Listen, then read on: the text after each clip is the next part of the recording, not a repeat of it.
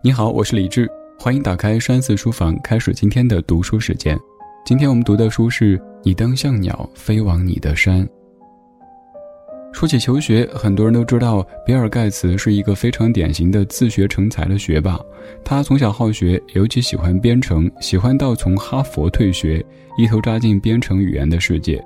凭着一股强大的自学精神和探索欲望，最终成为影响全球的科技领袖。但是和今天这本书的作者的求学经历比起来，比尔盖茨也只能自愧不如。二零一八年，他读完本书之后，十分感慨地说道：“我自以为很擅长自学，但与他的自学能力相比，我的简直不值一提。”这个连比尔盖茨都惊叹的作者，究竟是何方神圣呢？是从小数理化逆天的奥林匹克竞赛得主，是精通多国语言的语言天才，还是天资聪颖又家境优渥的豪门子弟呢？都不是。实际上，他的出身十分奇特，在十七岁之前从来没有上过学，没有接受过正统教育。但是在十七岁以后，他凭着一路苦学拿到了博士学位。她是谁呢？她是一名美国女孩，叫做塔拉·韦斯特福。这本书可以说是塔拉的回忆录。在书中，塔拉毫无保留地向我们展示她的过去。她那远离正常社会的、位于爱达荷州偏僻山区的家庭，她那个坚持靠自我生存的摩门教派信徒的父亲，三百六十五天充斥着各种清规戒律。如果塔拉的生活轨道没有发生偏离，那么她的人生将会是嫁给另一个信徒，永远生活在山里，一直到生命的终结。然而，现实终究是偏离了原定的轨道。他从山里走了出来，从那个与世隔绝的家出逃。于是，我们看到了一个十七岁才开始读书的剑桥大学的历史学者，读到了这本让比尔盖茨都唏嘘不已的回忆录。接下来，我们就一起走进这一本《你当像鸟飞往你的山》，走进塔拉的回忆录，和他一起经历这段曲折不平凡的传奇人生。本书作者塔拉是一名历史学家。上面我们说到过，塔拉直到十七岁才正式接受教育。你可能会好奇，为什么塔拉一直没有上学呢？他又是如何走出大山，成为一名历史学家的呢？故事要从一座大山说起。塔拉一家独自生活在爱达荷州偏僻的大山里，他从小就和大山做朋友。虽然说那个时候只有七岁，但是他知道自己家最与众不同的地方就是家里的所有孩子都不用上学。塔拉的父亲是一名虔诚的摩门教徒，更是一名极端的生存主义者。他相信世界末日，相信只有上帝和自己才能够拯救他们自己，而政府机构都是骗子，甚至是邪教教徒，只会给他们洗脑，让他们背离神的指令。所以塔拉不光不用上学，生病了也不会去医院。塔拉的母亲通过自学制作草药和精油来为家人治病，而塔拉每天的工作就是在垃圾场里帮助父亲储备粮食和罐头。以便在末日到来的时候能够活下去，塔拉就是过着这样远离世人的生活。直到二零零一年的一天，全家端坐在客厅里等待世界末日的到来，但是，一切都好像跟往常一样的平静。世界末日并没有如约而至，父亲一下子经受不住打击，病倒了。经过母亲的再三劝说，父亲同意到爷爷奶奶家疗养一阵子。过了一个月，父亲的病情终于有所好转。在风雪交加的晚上，父亲突然决定要回家，但是因为疲劳驾驶，哥哥泰勒出了车祸。当时一家人都在车里，母亲的头部受了重伤，其他人也伤得不轻。父亲不但不让家人去医院救治，还要继续赶路，要回到家以后再自救。父亲的权威没有人敢反驳，于是就这样，这一家硬核的人们走回了家。车祸导致哥哥姐姐都受了伤，没有人可以帮助父亲收拾他那破旧的垃圾场。塔拉的另一个哥哥肖恩不得不从城里回来。肖恩是一个街头小混混，在城里也是到处惹事。虽然说肖恩是塔拉的哥哥，但塔拉对他并不了解。肖恩回来之后和塔拉相处得还算融洽，他们有时候会去爷爷那儿养马，驯服那些未被驯服的野马。有一次他们外出骑马。塔拉骑的马突然受到惊吓，是肖恩把塔拉从马上救了下来。他们之间的相处看似其乐融融，但是好景不长。不知道什么时候开始，哥哥肖恩性情大变。他在教会认识了一个女孩子，叫萨迪。他们经常约会，但是肖恩并不喜欢她，只是因为萨迪对他言听计从，满足了他的控制欲。这样扭曲的控制欲让他对萨迪越来越过分。渐渐的，他开始对塔拉也产生了这样的欲望。他像使唤奴隶一样的使唤塔拉，而塔拉实在无法忍受肖恩越来越嚣张的态度。有一次，他就将水倒在他的头上，肖恩暴跳如雷，一把抓住塔拉的头发，直接把他拖进了厕所，把他的头塞进马桶。塔拉的脸紧紧贴在马桶上，肖恩让他道歉，但是他不肯。肖恩又将塔拉的手反扭过来，塔拉疼到身体已经开始扭曲。在这样的酷刑底下，塔拉屈服了。可这次屈服却成为之后无数次殴打的导火线。这样被殴打的日子一直持续到了塔拉十六岁。直到有一天，塔拉的另外一位哥哥泰勒回家，恰好遇到塔拉正在被殴打。泰勒赶紧救下塔拉。泰勒与家里的其他人不同，他喜欢音乐，热爱文学。父亲让其他哥哥姐姐干活的时候，只有泰勒会躲在房间里看书学习。但这么做是违背父亲意志的，所以早在几年之前，泰勒便离开了家，独自一个人生活。泰勒劝塔拉从这个家走出去，接受外面的生活。他让塔拉去申请大学，但是塔拉从来没有上过学。他所有的教育都来自于家庭，他对数学、历史、文学一窍不通，这让他十分担心自己是否能够做得到。而在哥哥泰勒的帮助下，塔拉顺利地开始为申请大学做准备。他买来教材，开始自学。当父亲发现塔拉想要离开家去接受外面的教育后，百般阻挠，提高了塔拉每天的工作量，也提高他的 KPI。这让塔拉的自学时间变得十分有限，而时不时还要经受哥哥肖恩的虐待。时间过得很快，转眼间塔拉就迎来自己人生当中的第一次考试。在面对试卷的时候，塔拉甚至不知道答题卡要怎么填写。这一次他考得很糟糕。在走出考场的那一刻，他知道自己跟大学注定无缘。他觉得自己好像要在大山里生活一辈子。他回到家，面对父亲。感到无比绝望，父亲的每一句话都像是诅咒一样，让他无法逃离这一座大山。但是哥哥泰勒并没有放弃他，他辅导塔拉，帮助他学习数学语法。第二次考试，塔拉终于获得高分，并且成功申请到了杨百翰大学。人生的幸福和挫折总是一起到来。塔拉本以为考上了大学，自己的幸福生活就要开始了。然而，对于一个已经十七岁却从来没有上过学、没有走出过自己生活的大山的孩子来说，上学比在家里所经受父亲和哥哥的折磨还要痛苦。塔拉和室友们的生活方式很不同。他认为室友们穿着紧身的衣服、穿着短裤是一件特别奇怪的事情，因为从小受到的教育使他认为室友们的穿着是对上帝的侮辱，是对自己的不尊重。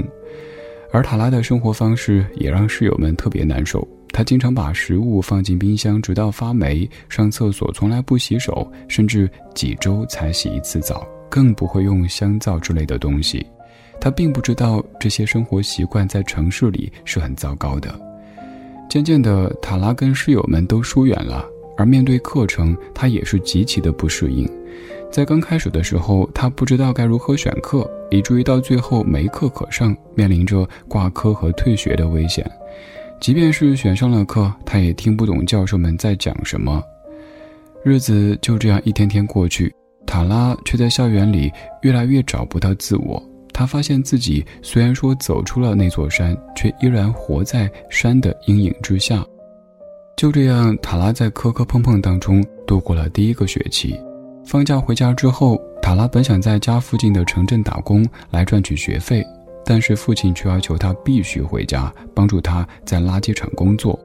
这次回来，塔拉在城市里的教会遇到了查尔斯，他们很快相爱了。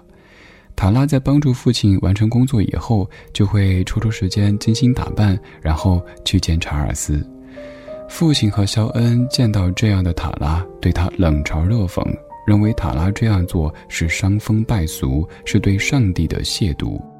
有一天，塔拉带着查尔斯回家，肖恩见到查尔斯来了之后，故意找塔拉的麻烦，当着查尔斯的面又对塔拉进行殴打，拽着头发把塔拉按到马桶里。塔拉没有挣扎，而是放声大笑，因为他怕查尔斯看到他的家庭是如此恐怖。他拼命地笑着，想要证明这只是一场玩笑。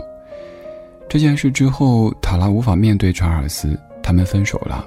查尔斯最后对塔拉说了一句话：“我爱你，但是我无法拯救你，能够拯救你的只有你自己。”从那一刻开始，塔拉真正感受到家庭对他的伤害。他想要过上正常的生活，他意识到他需要获取更多新的知识，他开始学习历史、政治、宗教等课程。他了解到父亲所信仰的教派，发现父亲口中的信仰竟然大多数都是谎言。塔拉对父亲的话曾经是那么的深信不疑，甚至不敢有一丁点的反抗。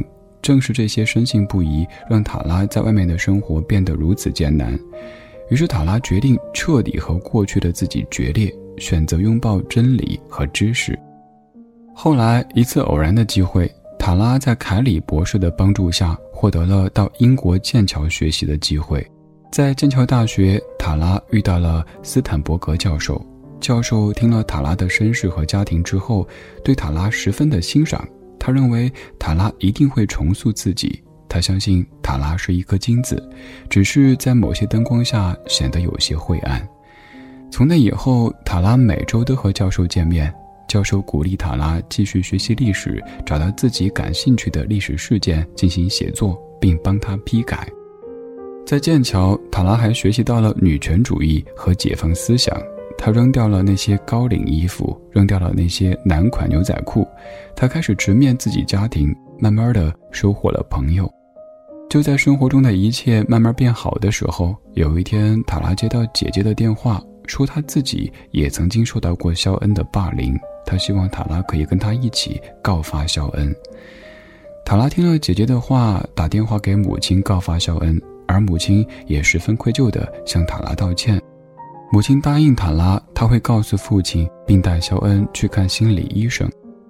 但是当塔拉回到家以后，却发现一切都没有改变。母亲没有告诉父亲事实，他们认为那只是无关紧要的小事。而肖恩知道这件事以后，将一把带血的刀片寄给了塔拉，对他说：“小妹，你是个聪明人，你还是用这个自己了断了吧，不然我动手你会很痛苦的。”塔拉吃惊地看着一旁的父母，父母却仍旧认为塔拉大惊小怪，认为肖恩根本没有威胁他的意思。姐姐戴安娜也把责任推给了他，他成了家里唯一的坏人，成为那个破坏家庭和谐的人。这让塔拉对家庭彻底失去了信心。好在塔拉的学业还算顺利，他获得了到哈佛大学访问的机会。他来到哈佛，开始自己新的求学经历。没过多久，他的父母也来了。他们认为塔拉已经背叛了自己的信仰，这样下去灾祸会降临到他头上，他需要接受洗礼。这一次，塔拉拒绝了父亲，他用这种方式告诉父母，他要跟家庭断绝关系。他需要时间疗伤，也许之后他会再回到那个疯狂的世界，并试图理解他，但现在他只想远离。在塔拉二十七岁生日那天，他提交了自己的博士论文，也顺利收到了剑桥大学的邀请函，成为剑桥大学历史学的博士。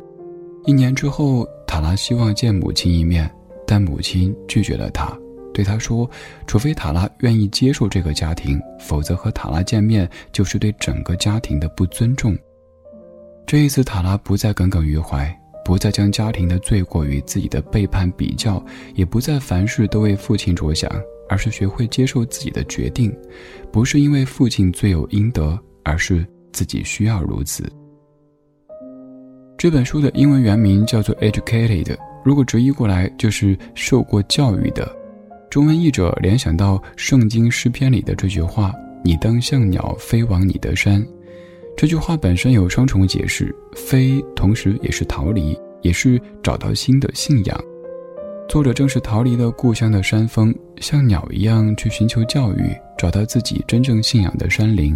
那么塔拉的故事对我们有着怎么样的启发呢？塔拉的故事看似是特例，甚至有一些离奇，但其实跟我们每个人的故事也有相像之处。我们每一个人都被所谓的传统所塑造，我们都有自己固定的原生家庭所给予的教育，而那些仿佛也是一座山。有些人一辈子走不出这座山，而真正的寻找自我的教育，往往可能是离开学校和原生家庭的那一刻。这种通过教育完成的逃亡带来的是什么呢？也许是改变认知，改变自我的世界，改变了看待世界的视角。教育系统是一个完整而强大的体系，有着不可超越的优越性。它可以让一个人从无知变得富有学识，它可以去除愚昧，带给我们科学。它可以让人离开原有的阶级，改变他的命运。真理就像人心之中的太阳，一旦露出一丝霞光，总会有一天会喷薄而出。大多数人都将教育作为一种手段，我们背诵课文，为了完成作业。我们练习做题，为了在考试当中取得好成绩；我们寒窗苦读、金榜题名，为了能够为将来赢得更多的机会，获取更多的敲门砖。我们在接受教育之初，既没有搞清楚何为教育，也没有明白为何接受教育。当我们长大或老去，教育一旦失去功利性的价值，我们极有可能将它放弃。在我们的生命当中，有很多人在告诉我们属于哪里，甚至我们接受的教育也可能在教导我们应该属于哪里。但是每个人的生命当中都有一座属于自己的山，等待我们逃离固有的偏见，在创造新的生活当中建立新的信仰，而遵循教育的真正价值，终将赋予我们坚实的翅膀。到这里，这一本《你当像鸟飞往你的山》重点部分就讲完了。我们来总结一下：第一，这本书是作者塔拉的自传，讲述了自己如何从垃圾堆里爬出来，再走出大山，改变命运的；第二，塔拉用教育打开了新世界的大门，用教育真正的改变了自己的认知，改变了自我的世界，学会从不同的视角看待这个世界。在读这本书之前，我们可能都想不到，在美国还会存在这样的一个家庭。可见，在世界的每一个角落里，总会有很多故事在悄然发生。什么样的错误都有可能被重犯。拒绝文明、拒绝人性，总是存在着，并且不断的被重演着。而尊重人性，通过教育逃离牢笼、救赎自己的人生，也一直发生在这个充满希望的星球上。无论过往多么的荒谬。未来一切皆有可能，愿我们都能像鸟一样御风而行，为自己开启一片广袤的天空。好了，今天的分享就到这里，我是李志，这是山寺书房，下期读书会我们书里见。